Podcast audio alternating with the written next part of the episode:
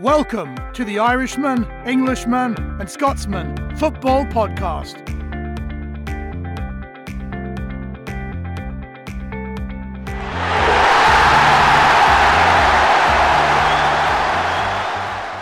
Hello and welcome to another episode of the Irishman, Englishman, and Scotsman Football Podcast. How you doing, Fino?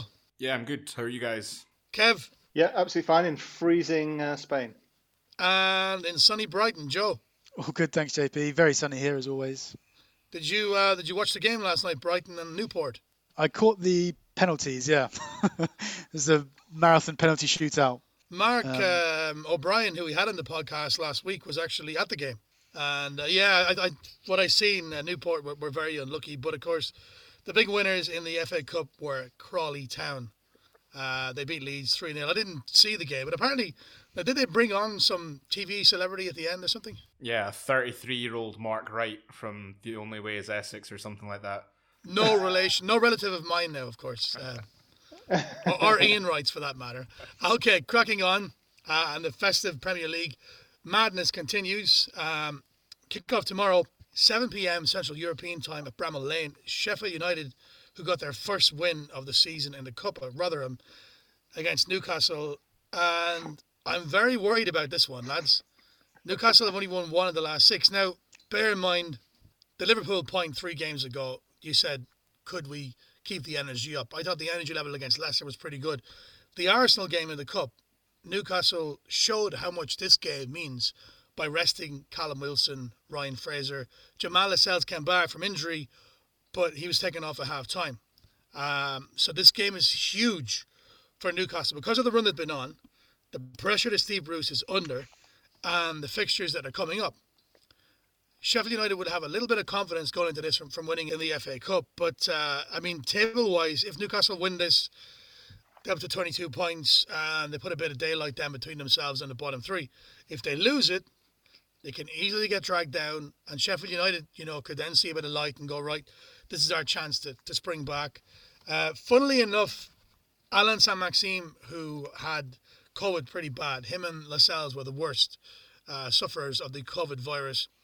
He was quarantining in France. He came back and he got into a little bit of trouble because he was pictured in Sainsbury's uh, with a fan uh, when he should have been isolating. But apparently, the club came out on their Twitter account and said that he's fine. I'm worried about this one, but I think Newcastle have rested the big players. Uh, Shelvey, hopefully, Maxine comes back, Wilson, and we might just have enough just to get over the line in this one. Fino. First of all, congratulations to Chris Wilder. He made it 100 wins as Sheffield United boss uh, at the weekend, and it God, took him 100 games. Yeah, God after knows, the last win. God knows it took him that long. Um, I can't see anything other than a Newcastle win, and I feel sorry for Sheffield United's fans, but like, you know, we don't talk about them that much, but there really isn't a lot more to say other than you know, I think they're going to get beat week after week after week. I actually watched the Arsenal Newcastle match, and I thought Newcastle were actually pretty good and probably should have won the game. Um, Andy Carroll had two amazing chances. The one right at the end, he definitely should have scored. And I'm just wondering, I thought he was a handful all game, Andy Carroll. If Steve Bruce plays Carroll and Callum Wilson together, the classic big man, little man partnership, I think they could actually cause quite a bit of damage because in the in the Premier League these days, there's not that many of those kind of old fashioned partnerships anymore.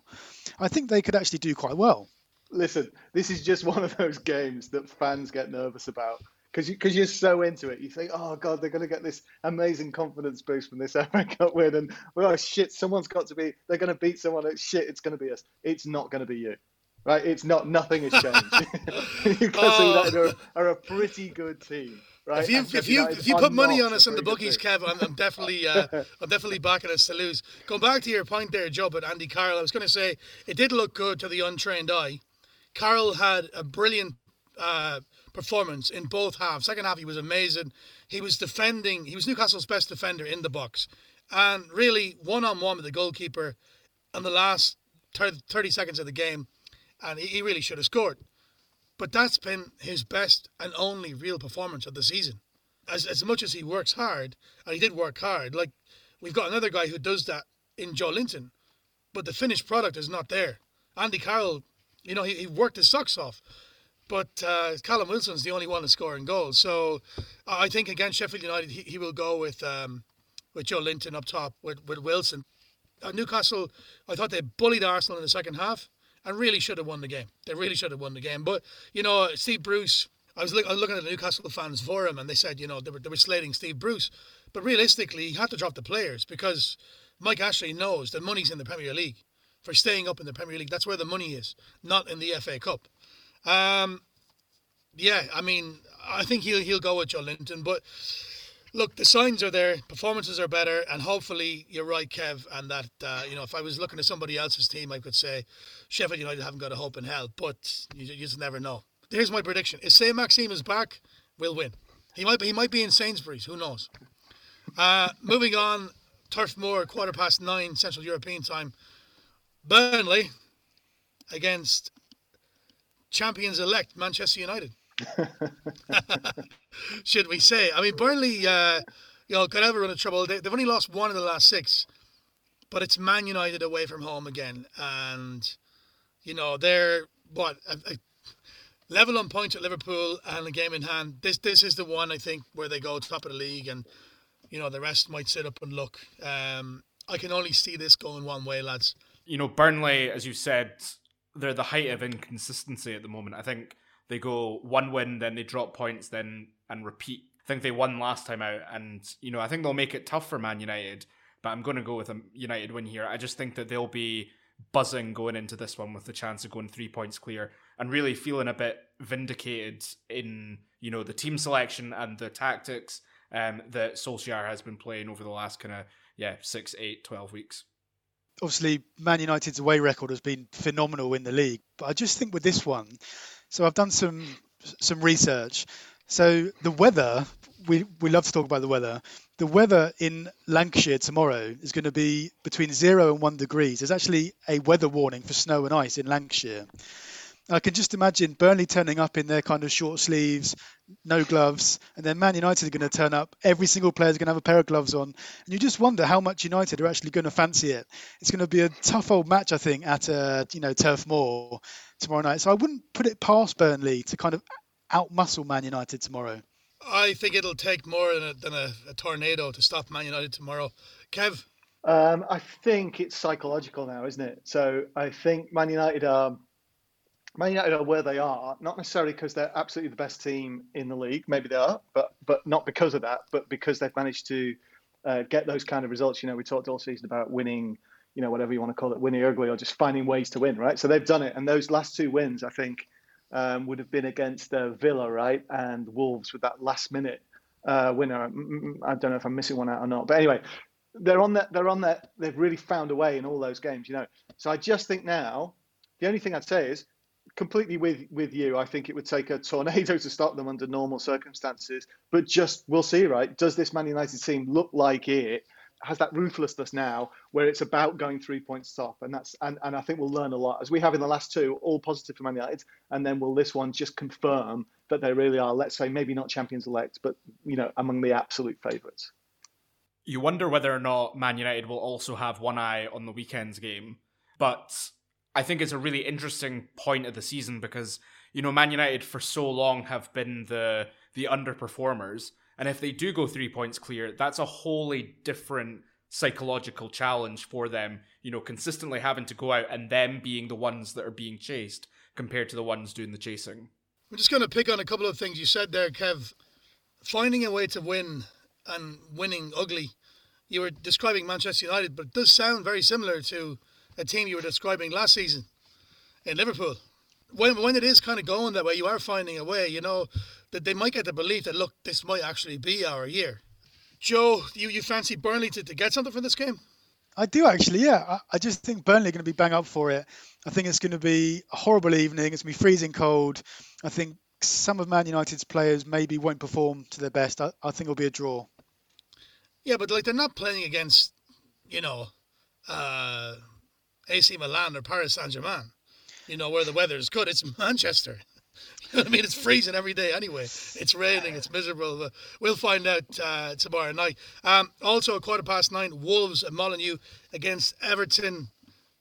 Sticky one to predict this one, really. Uh, Everton on a really good run, and then, of course, lost the last game. Wolves, well, they drew their last game. They've only won one in the last six, actually, Wolves. It's hard to know which Wolves are going to turn up. We speak about this all the time. We actually spoke, I think, uh, about Wolves signing a striker possibly in the window. But I think they had a striker. Uh, we should dig this up, but they had a decent striker who was on loan in Italy or Spain, who they might actually bring back early. I think I think it was in Italy, um, due to the to the injury of the uh, the Mexican boy. But um, yeah, Everton, Ancelotti, Everton win this. They go back into the top four. Actually, they go level with Leicester and on third place. I'm, I'm gonna. I think Everton will have too much.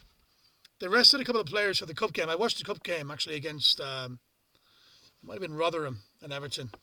It was a decent enough game. I mean, think Calvert Lewin played, but they rested a few players and uh, they got the win in the end. I think they'll just have a little bit too much for Wolves. Joe. I think you're right, JP. I saw that as well. I think Wolves have recalled two of their loan players, which struck me as a little bit of a panic move. They obviously have realised that they are struggling a little bit going forward, and they just need players. Um, you always see that in January when teams sign lots of players and bring different players into their squad. They are panicking a bit. I agree. I think Everton won four in a row before losing their last one, so I'd expect them to have too much. Um, I was actually looking at one of Everton's players on loan. So they've still got Moise Kean, who is on loan at PSG. He's ripping it up at PSG. And you just wonder with Everton, if, you know, Dominic Calvert-Lewin continues to not score for the next few games, would they look at maybe bringing back Moise Kean as well? Yeah, I think it's definitely a valid, you know, potential, especially with Pochettino now being there. He might want to clean house, do something a little bit different. I know that there's rumours of him going after Dele Alli look, I think Wolves they're they're really toothless at the moment. They've not won, I think, in four games it is, um, and I don't know if I see them breaking that streak. Everton, they didn't look like world beaters against West Ham. I think JP's being kind to them. I think they laboured to that win against Rotherham uh, in the FA Cup, but just Wolves, the only kind of bright spark in their FA Cup win against Crystal Palace was Traore, and he's not scored until uh, since February. Yeah, I, think that's spot on. I think I think that's it. They, they haven't looked like they're going to score a lot of goals, but Traore, that was a belter, wasn't it? Did you yeah. see that? Pick that one out. And what if that is just him, you know, waking up again now, and suddenly we see a bit of that player that we saw last year who excited everyone, you know? So I don't know, you know, marginal favourites Everton maybe, but Wolves Wolves hard to predict. They were unlucky against United. They haven't won a lot of games, Wolves. But I, I don't know. Everton is so inconsistent you know, yeah, why not? I'm going for Wolves. Bang on. Come on, Wolves. Still, just let's have a little chat about Traore for a second. I mean, he's a fantastic player, and last season he was probably the Premier League's most successful impact sub coming off the bench. But surely now, when numbers are down with injuries and, and selling your best player Jota, that he would start. But I don't think he started every every game either. For some reason, they keep uh, you know keep him on the bench. Wednesday's games will be interesting. Manchester City are in a nice position at 7 p.m. Uh, Central European time. They host Brighton, and they'll be highly fancied. Man City have won four of the last six. Um, they also will go up into the top four with a win. Leapfrog Leicester, I think, on uh, on goal difference. How are things at Brighton, Joe? Not particularly positive, JP. As we were saying earlier on in the program, they um they literally sneaked past past Newport on penalties. And then what's the worst thing you want 48 hours after playing extra time and penalties to go to Man City? Um, I almost wonder with Brighton if they if they just need that moment, that kind of crisis moment. It's similar to Southampton if you uh, last season when we were really poor at the start of the season. We got beat nine 0 We kind of had the reset where we just had to change everything, really kind of wake woke us up. So I wonder if Brighton, if they do lose 7 8 9 0 to Man City, it may turn out to be a good thing because they may just have, you know, they may just think, right, we actually really need to to change things here. Otherwise, we are going to go down. Because at the moment, they're kind of just rolling along, drawing a few games here and there. But I wonder if they just need that really big, big defeat. Yeah, it's funny you say seven, eight, nine because I wrote down in my notes that it could be a massacre in Manchester. I really feel like uh, Man City are starting to look as if they're kind of cooking with gas, and they might be, you know, up and around the the title conversation come the end of the season. What I thought was quite interesting is, you know, Brighton are in that precarious position of they're safe on paper at the moment, you know, if the league finishes today, but Fulham still have those two games in hand, and also Fulham are coming into a little bit of form, relatively speaking. So, I mean, I wouldn't be surprised if Brighton are, you know, the best of the rest in terms of the teams that go down. Um, you know, if I think this is a free hit for Brighton, though, if they do go and lose and ship six goals, they're writing it off because realistically, how many of the other teams are going to get points? That being said, West Brom did go and get points from Man City at the Etihad, so it's a tough one for Brighton. I don't know if they're going to get anything from it. I think Man City have enough quality in every and all positions here. Yeah, they, they they are not going to get anything from it, and I think you're. I'm starting to wonder if Man City might be part of the conversation towards the end of the season. Is a dramatic understatement as well. I think Man City uh, um, uh, played their way back into form. You know, whatever it was, they didn't have the preseason they wanted. Whatever it was, uh, they found a really secure uh, defensive partnership now. They suddenly look like they're not going to concede any goals. They look like maybe they still haven't quite found the full fluency, right? That's the maybe that's the one thing. Last year they did win a lot of games five or six nil, although it showed that that's not enough, right? You have to be able to win. It's our theme, isn't it? You have to be able to win the one nils and the two ones and the three twos. But anyway, so maybe still haven't always looked like they're going to do it, and maybe like coming back uh, for this one, maybe maybe maybe it won't be seven 0 eight 0 nine 0 I don't know, but I'd be astonished. I don't think Brighton will score. So I think it will be whatever it is. I think it will be to nil, and I think it will be handy enough. It'll be easy enough for City, who who've got does you know seemingly hundreds of games in hand. Let's not forget, and I'm probably going to be about 15 points clear by about April. Kev barking again. I did say Man City will go back into the top four with a win. Uh, they will. They go to a point behind Liverpool, and they'll also have a game in hand. So you know, uh, by the weekend, it could be the two Manchester clubs at the top. Who knows? Brighton just signed this um, super Irish kid, by the way, from Bohemian, 16 year old Evan Ferguson, banging in the goals. He's one for the future, but uh, I don't think he'll be enough to stop Man City, even if he's there in time. Man City, you know, compared to last season, I just think that they could well win the league with the team they have, but I just think they're one, a different type of striker short of doing that. You know, Aguero hasn't really, he's been injured. Jesus is injured. They're kind of relying on Mahrez and Sterling and then goals from midfield. Look, they're going to win this one, there's no doubt about it. Brighton, like you said, Fino, Fulham have a couple of games in hand. Could get very, very hairy for Brighton. Right, so the next game will be a topic of much debate. It should have been at Villa Park and it should have been Aston Villa against Tottenham. Mourinho came out yesterday and said, as far as he knew, that the game was going ahead. Villa, of course, have a massive uh, COVID problem. They played the, kid, the kids against Liverpool in the Cup, and uh, the game's been postponed. But now Tottenham are playing, but they're playing against Fulham. Um, so before we go into the COVID thing, I mean, if you're Mourinho and, and the Tottenham managerial managerial staff and you know the scouts and everybody else and the guys behind the scenes who are plotting the downfall of Aston Villa, even now they have to go to, to Fulham and for Fulham also. So this is all a bit crazy. It's all a bit messed up, and we thought we were going to see a lot more of this. But um, will this really disrupt Tottenham? I don't know if it will because I think one of the the saving graces of this is that it is so close to the original date of the game. And so, you know, most of the injuries will probably be the same injuries that they were planning for, you know, a, week ago. Um, it's not ideal. Obviously, it's not ideal, but none of this season has been ideal. And I think actually the Premier League have done a relatively good job at corralling this. The issue comes with the individual players and their individual decisions. And you know, Tottenham are no no strangers to that with with their Argentinian contingent. But um, in terms of the game, you know, Tottenham essentially had the weekend off um, against Marine or at least the first 11 did. Fulham had a near enough full strength team going up against QPR. So I would expect Tottenham to win here by a couple. But as I mentioned, you know, Fulham's form is starting to tick up the way. So maybe there is a potential banana skin there.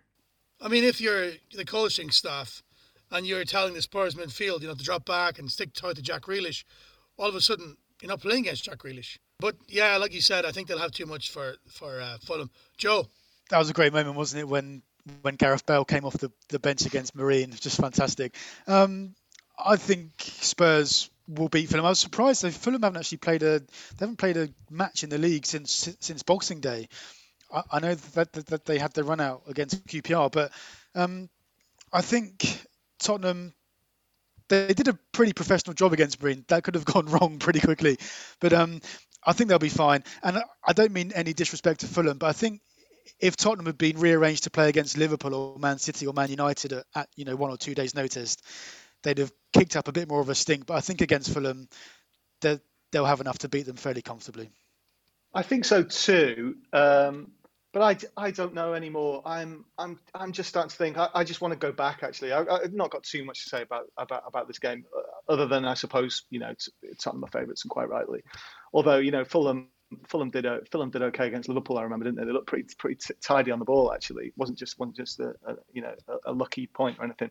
All I'd say is, I'm just starting to wonder now about this mad rush to make sure that every game is played whether it might even be worth reconsidering that now. And listen, I don't live in the UK. I don't want to go too far. It's really hard to make an assessment from, you know, from afar. But maybe it is time just to think about desperately rushing around and trying to get all these matches played in something, whether that is actually the right thing to do right now, you know. And I wonder if maybe at some point, or rather, let me say this because I don't want I don't want to go too far, and I don't want to say I'm suggesting this, but I just wonder if it might happen within the next few weeks, given the current situation in in the UK and in England especially, actually, whether it might be time to say, is it worth having a little break from the Premier League? Is it is it you know you sort of looked last year when football came back, whenever it was in May or June or whatever, you know, you sort of had that feeling that the, the you know the football needed to come back. It was a message of hope you know, everyone needed to see some football come back. Well, you don't need a message of hope right now, do you? I mean, you guys, uh, you know, Joe, Joe, you're in England.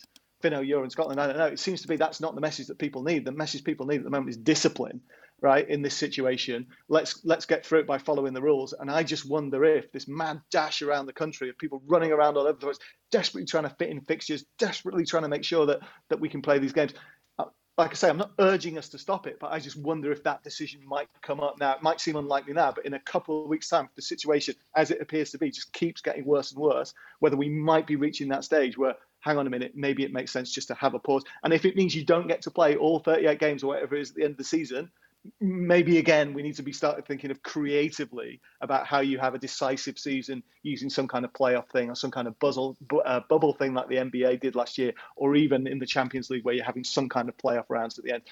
As I say, at this stage, I'm not suggesting that. I wouldn't feel I wouldn't feel able to make that suggestion. Not living in the UK, I just wonder if something that drastic might be coming in the next few weeks, and this we're sort of seeing the first signs of it. I think you're you're spot on, Kevin, with the idea of potentially introducing a bubble in my opinion, I think it was madness that they didn't try and introduce something similar to that. I understand that it's a long season, etc. Um, I think it's also madness that we even entertained the idea of the magic of the FA Cup this weekend when we've got, you know, plumbers and electricians and people that work in supermarkets going up against professional footballers who are clearly, you know, dealing with two very different types of daily kind of life at the moment for me, it will be interesting to see whether in a couple of weeks' time, whether or not we start to see more elite level players coming down with COVID as a result of these mixed league games in the FA Cup.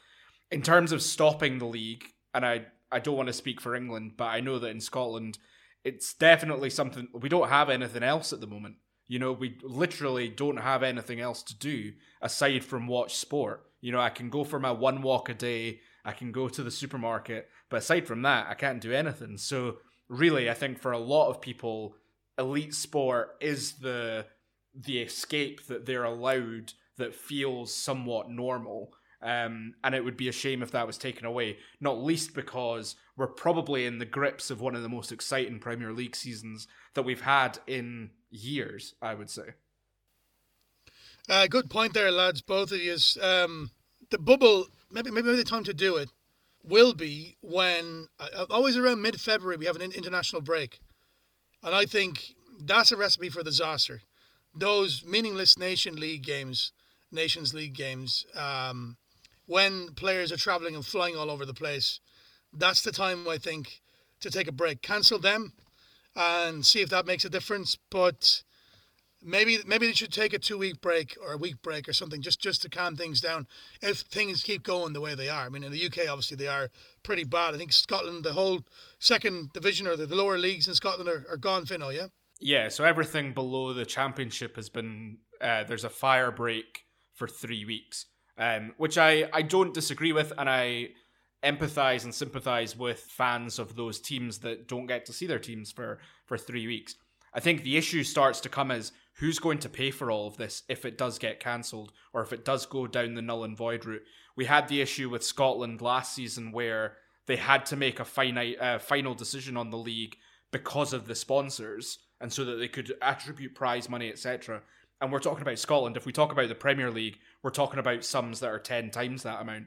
And you know if you are if you're Fulham at the moment and all of a sudden tomorrow they go right well the league's done and you go down the um, the first thing that you do is go to court because you've got two games in hand you're ticking upwards and against Brighton, you're fancying your chances. Brighton are going happy days, and it's a really murky situation, I think.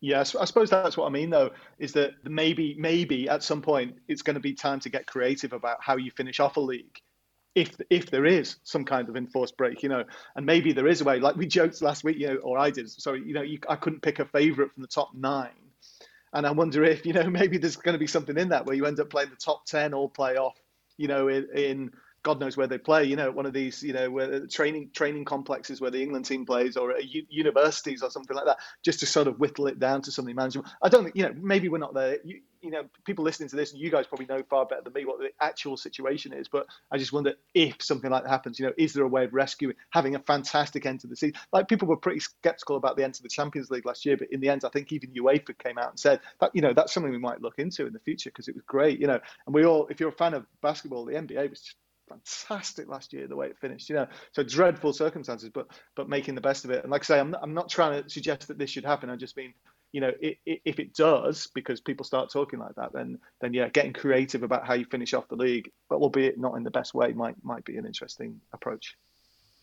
Let's go back to uh, money in football there, Fino, and what it costs. I've got to give a shout out to Tottenham.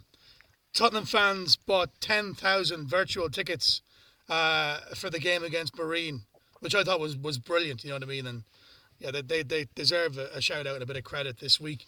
Um, well, it remains to be seen, lads. I mean, if things keep going the way they're going, and what happened in Newcastle two weeks ago, what's happening at Aston Villa now, I think if it affects enough um, Premier League teams at the same time, that's when they'll have to really consider it. Like for example, if it goes in London and it goes bad, and if you get like Tottenham and Palace and Chelsea and Spurs, uh, sorry, and Arsenal, uh, then they, they might they might have to look at it. But uh, it's all about money at the end of the day, and you know that's what's happening. Moving on to Thursday, there's one game left before we're back and before the uh, the end of this week. Arsenal at home to Palace. Um, I wasn't really impressed with Arsenal, to be honest. I was worried about the game against Newcastle, and you know they started a really strong team. Aubameyang started, like I said, was on the bench, but um, they were on this run and they won three games, three in a row, and they they battered West Brom. But I thought Newcastle physically bullied them, and they really impressed me how how they stopped Arsenal playing. I don't think Palace uh, have that that kind of style that Newcastle do to get in your face. I think that they rely a little bit more a little bit more silky football and going through Wilf Zaha. So I mean Arsenal's run has brought them up to 11th in the table. They can catch West Ham and get into the top 10 with a win here, which will be a good turnaround for um, for Arteta. That would be they've, they've won four in a row now. Basically, it's been a really good turnaround. But I think they'll have too much for Palace. Uh, Joe. I was thinking about this earlier. It was much more fun when Arsenal were in the uh, relegation battle, wasn't it? Um, it was. Uh, sorry, Manfred, if you're listening. um, it's another fantastic opportunity for Arsenal to get a win. And like you said, if they catch West Ham and Chelsea, having been where they were a few weeks ago, that's a pretty remarkable turnaround. To win four games in the Premier League at any time is strong. Um, yeah, I agree. Crystal Palace have been really, really poor of late. I would think Arsenal will see them off fairly comfortably. Yeah, the, the, the one thing I'd say there is it's I don't know that much about this, but Zaha's got a bit of not previous exactly with Arsenal, but I know he's been, he was linked with a team to that uh, with a move to them in the past. It didn't come off for whatever reason. Uh, the only thing I'd say there is he's got you know sort of ample incentive to go there again and show them what they might have had. assuming he's fit, I wouldn't, I wouldn't be that surprised if he somehow manages to, you know, just just to remind them of his class because he is class, isn't he? The last time we spoke about Wilfried Zaha going to an away team and you know having something to prove, he scored two in a win at Old Trafford. I think I'm going to give Arsenal a bit of a break here, but not too much. You know, I realised I've been pretty tough on them over the last month or so. Um, so again, apologies, Manfred. I reckon they will win here, but I was just looking at the the stats between the two matches. So Arsenal haven't won in their last four games against Crystal Palace. They've drawn three and lost one, and they've also conceded at least once in their last eleven Premier League games. So I definitely would be looking at Palace to to get at that defense. It's just I think that they've got too much up top and going forwards um, and I think they'll overpower Palace. So yeah, I think they'll win. I don't think it'll be a necessarily a pretty game or you know a load of goals, but I think they could easily win two one. Well, they're going to have to play a hell of a lot better than they did against Newcastle. Um, the creative players didn't do much for me, and then it might be Martinelli was injured in the warm up. He's a big loss for them in midfield. But if um, Palace go with say Batshuayi and Benteke two big men up top like Newcastle did, long balls into the box, and then hopefully they drop the Zaha. Who knows? It's been a crazy season. Who knows? But we'll go for Arsenal. Uh, no poems this week, Kev. No, uh, I'm the most relieved. I'm sure some of the listeners are as well, but I'm extremely relieved to have had it after three in a week. Happy to have a week off. All right, we will be back on uh, Friday, folks, recording. So we should be out uh, online on all the usual formats on Saturday. Don't forget, if you're listening on YouTube, hit the subscribe button so you, and, and also the notification bell uh, so you will be alerted as soon as our new podcast comes out. Also on Apple, Spotify, and anywhere else you listen to podcasts. Uh, Joe, thanks very much, buddy. Speak to you Friday. Fino, enjoy the weather in Scotland. yeah, I'll try. Kev, keep warm in sunny Spain. I will. I'll go for a walk on the freezing cold beach this evening, I think. Oh, we're not jealous at all. Uh, this has been the Irishman, Englishman, and Scotsman Football Podcast. Thanks for listening, guys, and enjoy the games.